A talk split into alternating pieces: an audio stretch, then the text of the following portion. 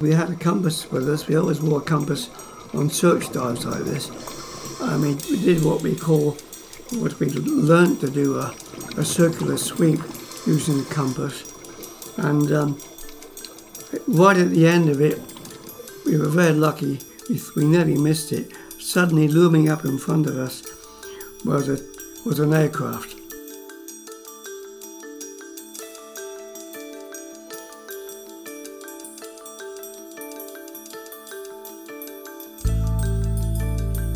Aquanaut. My adventures and misadventures in the early days of scuba diving off the Cornish coast. Written and read by me, James Wheeler.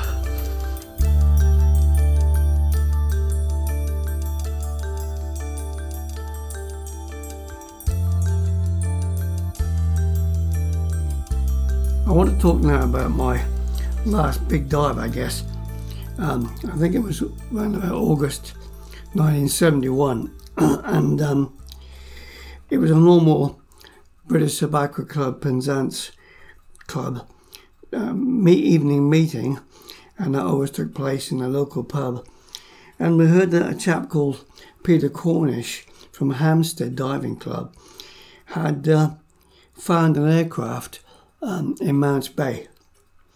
Well, in fact, we found out later that it was a chap from, from Watford Club who'd found it. But uh, Peter Cornish had well researched this, this aircraft and where it came from. Now, it seemed that it was one of four uh, Bristol Beaufighter Mark 1s from the RAF that were originally sent to North Africa to see if they could operate in desert conditions. And on the way back, they stopped off at Gibraltar for refueling. And then the plan was to make it back to the UK and land at St Eval Airport, not far from Newquay in North Cornwall.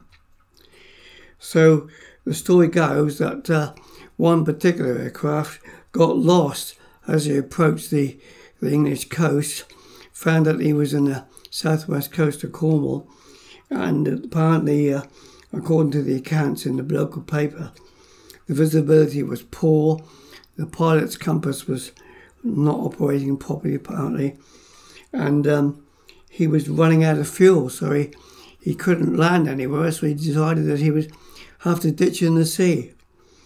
And uh, from all accounts, that's what happened. He ditched in Mounts Bay. Uh, apparently, according to the people at the club who knew all about this from Peter Cornish, that it was ditched near the Lowly Reef. Now, we've dived on the Lowly Reef many, many times on the wreck of the Primrose, and uh, so we knew it very well. And uh, we thought perhaps we could go and find it. So the next opportunity we had, we took Aquanaut out and went out to Lowly Reef, which is not far for us to go, and um, started to use our Ferrograph Echo sounder to search for the wreckage of this aircraft. Well, we spent practically the whole morning trying to locate it.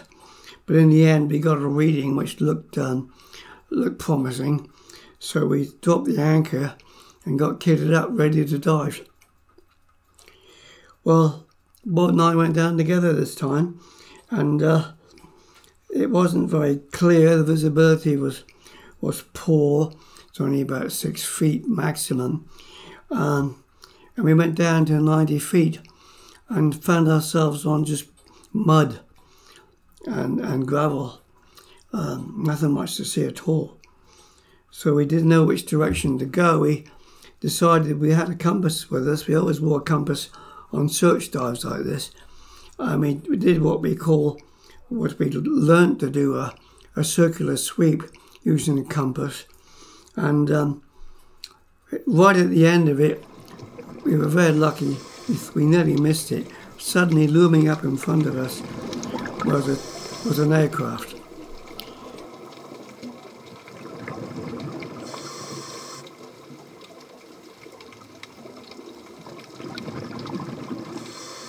We saw these big two engines with big propeller blades looking at us.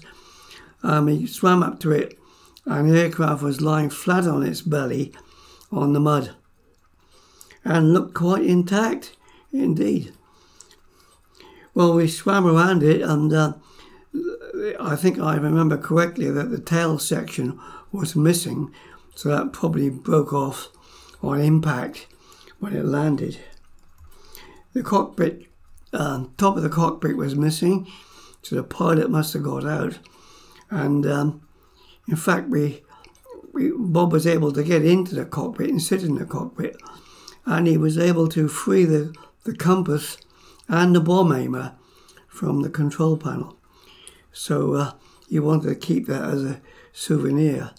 While Bob was doing this, I was swimming along one of the port wings, one of the wings, and um, found that the Browning machine gun was partly exposed.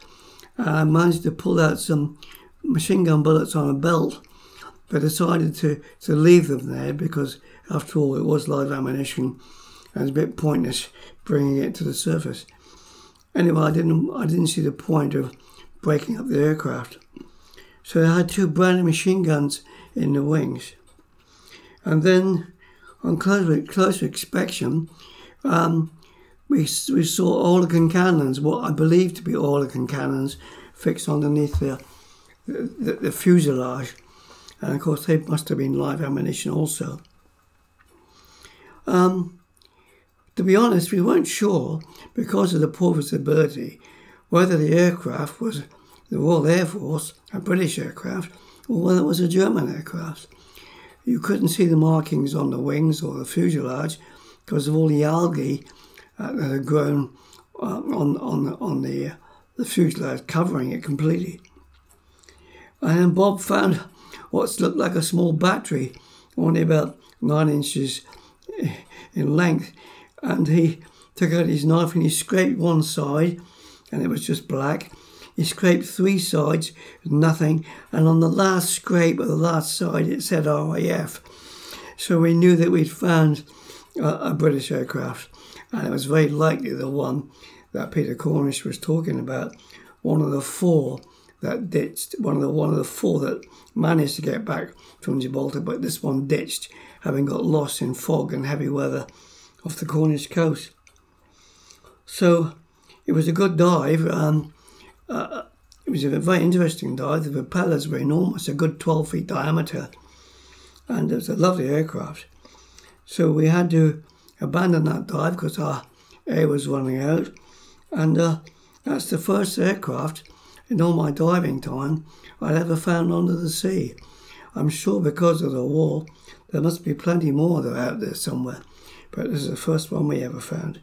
Of course, I will stress that we, we got the marks approximate marks on location at the uh, pub the night before, so we weren't actually working completely in the dark. And with our Ferrograph echo sounder, we were able to, to find it.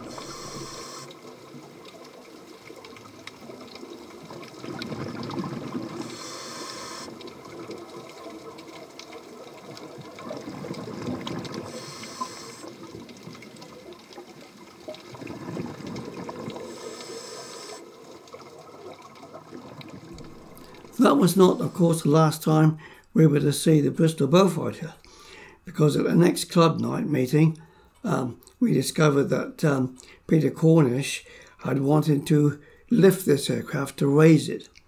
And apparently, the RAF Museum in, in London, Hendon, were interested in, in doing so. And I believe they gave them some sponsorship money in order to carry out the operation. So I believe that without going into all the details, which I can't remember, it was Peter Cornish who arranged this project. Uh, he had help from Hatfield Polytechnic um, Diving Club and others who wanted to plan it. And he, this obviously had set about a procedure to lift this aircraft from the seabed.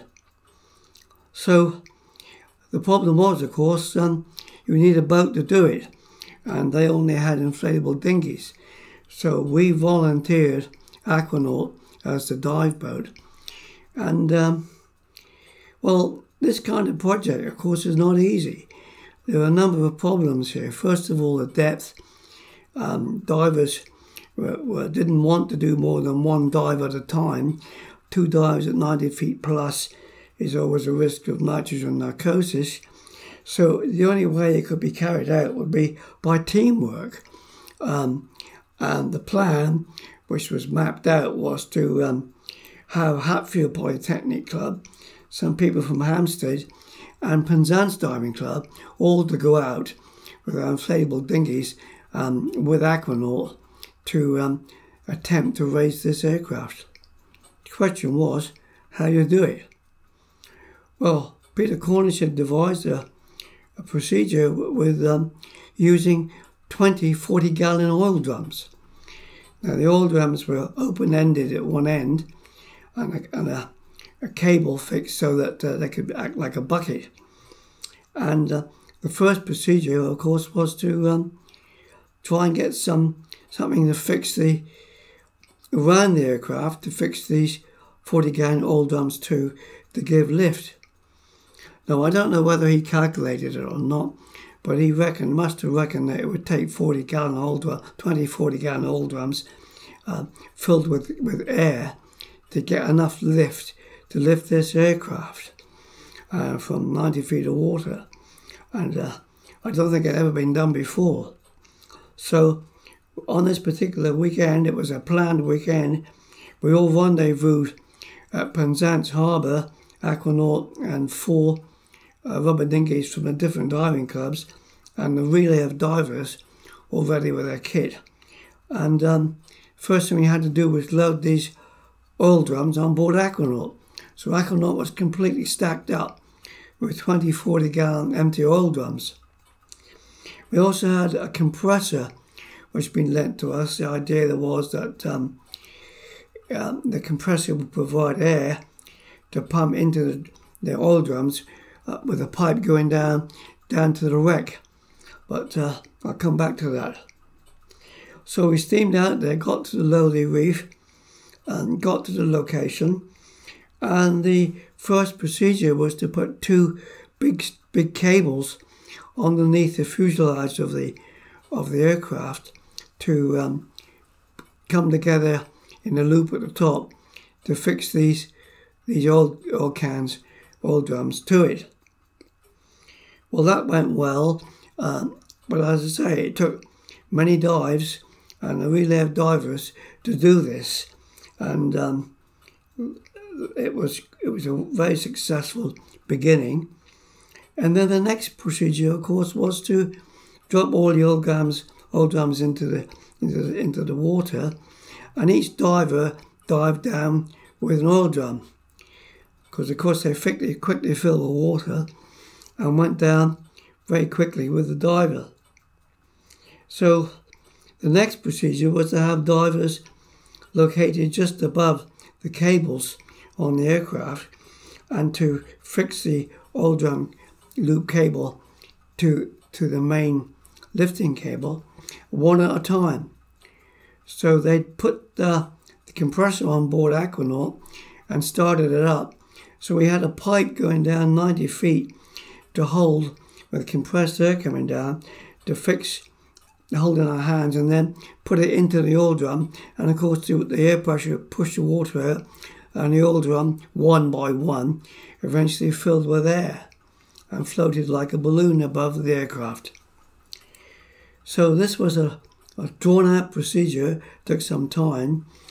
I, I went down on, on one of these dives and I found it easier to use my bubbles, my exhaust bubbles, from my own my own bottle. So what I did, I stuck my head inside an oil drum, and of course my exhaust bubbles began to fill up the the, the oil drum and push the water out.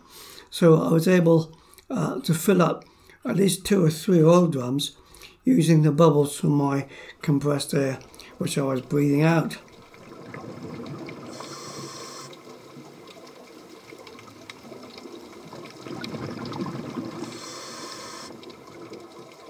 The only problem that, of course, was that we had all these oil drums clanging against each other just above the aircraft, floating above the aircraft, and wires everywhere holding them in suspension.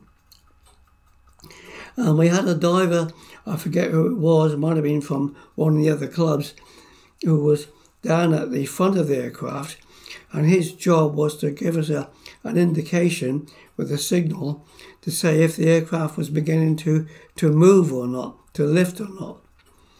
And um, that's what happened. Um, before we knew it, we'd had these oil drums filled. Um, I noticed there was some movement in the aircraft. And uh, I decided to get out quick before I went up too quickly with it. And this is where the problem began. I couldn't get out. My bottle and my valves, my breathing valves, were trapped in the wires of the oil cans suspended above the aircraft. And I just couldn't get out. And uh, suddenly the aircraft began to move slowly, and then as the the um, air expanded in the oil cans, it went up at a rate of knots, very fast indeed, and I went with it. And uh, I came up from 90 feet, it's the fastest time I've ever come up from 90 feet in my life. Trying to remember to exhale all the way because I was fearful of getting an embolism.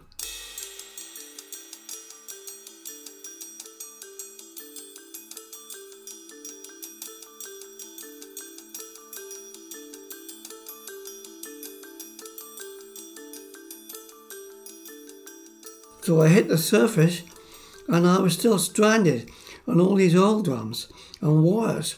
The only way I could get out was to take my breathing apparatus off and swim out of it and pull my apparatus after me.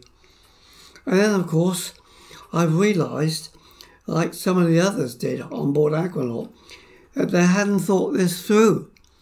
It's all very well raising it with oil drums full of air but as soon as the oil drums hit the surface, they began to fill with water again. And the aircraft began to descend. Now, what happened, uh, I remember clearly what the port engine broke off the wing and just descended rapidly to the seabed. But we managed to, uh, with the oil drums, try to hold them upright, managed to suspend the aircraft, what was the other half of it, and the fuselage and the cockpit and the one engine and the starboard wing just beneath the surface. We quickly got a, two strong ropes from the stern section of Aquanaut, our boat, and lashed them to the aircraft, and um, she just floated there. The aircraft just only about six feet beneath the surface. Um, I might tell you, I was very glad to um, get back on board Aquanaut because I felt pretty sick. Uh, uh, it's my, my second dive. I should have done only one dive, but I did two dives that day, trying to be enthusiastic about it. Because we dived at that depth quite often on our own uh, and done two or three dives. So I don't think uh, the other divers wanted to do that, but we did. But it wouldn't have been possible without this relay of divers from the Penzance Club, the Hatfield Club, uh, and the Hampstead Club. So it was all it was all um, a great success to a point, getting most of the aircraft to the surface. The next job, of course, was to bring it back to Penzance Harbour. Well, you can imagine this was very difficult. Um, the aircraft being just below the surface, about six feet maximum, was acting like a big rudder. Um, and so Aquanaut would not answer to the rudder at all. So it took us, oh, several hours, I forget how long, to tow this aircraft all the way across Mounts Bay into Penzance Harbour. And it was evening time by the time we got there um, at the quayside where an RAF crane was waiting to lift the aircraft out of the water onto a load, low loader, load loader lorry to uh, take the aircraft to Hendon, who were hoping to put it to some use. So we got back to the harbour, moored up, and the crane was quite successful in lifting the aircraft right out of the water onto the harbour side. And uh, I was there to see all that. I was amazed at the undercarriage, the wheels. They were like new because they'd been stuck into the mud and been preserved. And I remember distinctly one of the um, oil cooler uh, cylinders coming out from one of the engines, and the oil that came out onto the quayside was like was crystal clear. It was brand new, clean oil. You'd never believe it'd been down there for 30 years, and uh, they were very pleased to. Hendon were very pleased to get this um, this aircraft because not many have survived the war. So that was the um, the only time that we lifted an aircraft, and uh, it was a very successful uh, operation. I think it, they could have got the entire aircraft if they decided how to cope with the aircraft when it reached the surface, because it doesn't seem to strike anybody that these oil cans, when they reach the surface, would fill with water, and there would be no buoyancy, and the aircraft would sink. And that's exactly what happened. But we were fortunate enough to save uh, two thirds of it, and uh, that's what we towed back to Penzance. I believe it was taken to RAF Hendon. Um, I've been there since, over 30, 40 years later, and told them about the story, and they were very interested.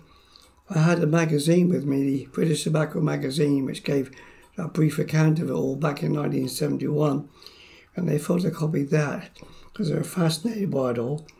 And um, I believe it, that some of the section was, was the aircraft were put back together and used in the museum. So I guess uh, it's, it's still up there today. So that was the one and only dive on an aircraft. It was a quite successful lift to a point, and um, but as I could have been much more uh, uh, successful if they'd had buoyancy bags on the surface to lash to the aircraft when it reached the surface. And of course, that wasn't the case. So um, it wasn't entirely uh, uh what they wanted to do, but uh, they did raise it. So that was the raising of the Bristol Beaufighter in Mounts Bay on the Lowly Reef in August 1971.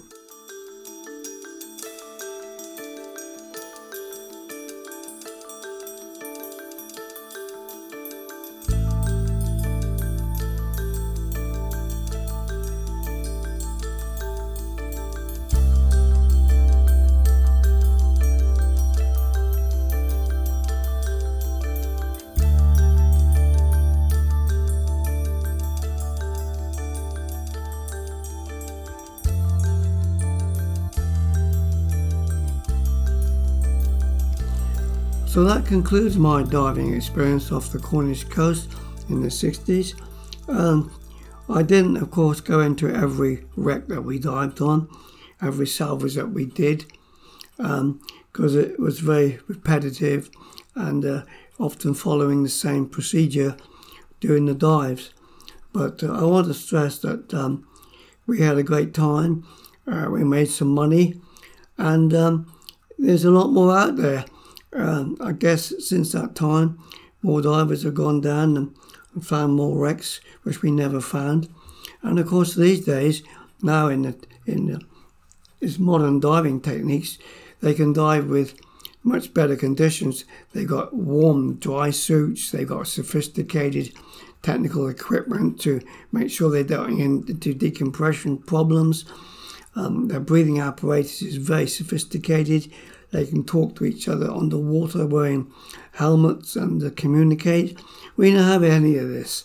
We were very primitive diving, and uh, I think to do to do what we managed to do with the equipment we had at the time, we did damn well. And uh, since these days, of course, with all the television programs on diving, uh, it all looks very easy, um, much easier than we had it. And you know, one of the most hindering aspects of our diving was the cold. We were always cold, and uh, now with these heated suits, these sophisticated dive suits, they can stay down forevermore. And of course, not only with the introduction of mixed gases, we were using compressed air, and with compressed air, you're very limited because uh, of the oxygen uh, intake is low. only 21% oxygen in there, 70, 79% uh, nitrogen, and um, sorry, 71%, I think it is nitrogen. Anyway, um, you will always have the problem of nitrogen narcosis. Now they can use mixtures of gases like oxyhelium, and they can go much deeper, so they get less less risk of getting any decompression time. They can go down to 200 feet plus now, which we couldn't do back in our day, at least without taking serious risk. I think the deepest I ever went was about 180 feet, and uh, my wooden, my goodness, I remember looking at my depth gauge and, and looking at my my uh, breathing gauge, and every time I took a breath of air, the dial on the gauge seemed to go all the way back to red because we were consuming a lot of air at that depth, and of course a lot of nitrogen. And of course, at that depth, you're coming up, you've got a lot of decompression to do. But with gases like oxyhelium, that is not an issue. So the divers today got it easy compared to what we had in our day. I'm not complaining, I'm just saying good luck to them. But uh, we never had those facilities, and if we had, we could have done a lot more. I hope you've enjoyed it, and it's a window of time when diving was in its infancy, and uh, hopefully um, you have enjoyed it as much as I have doing it. And thank you for listening.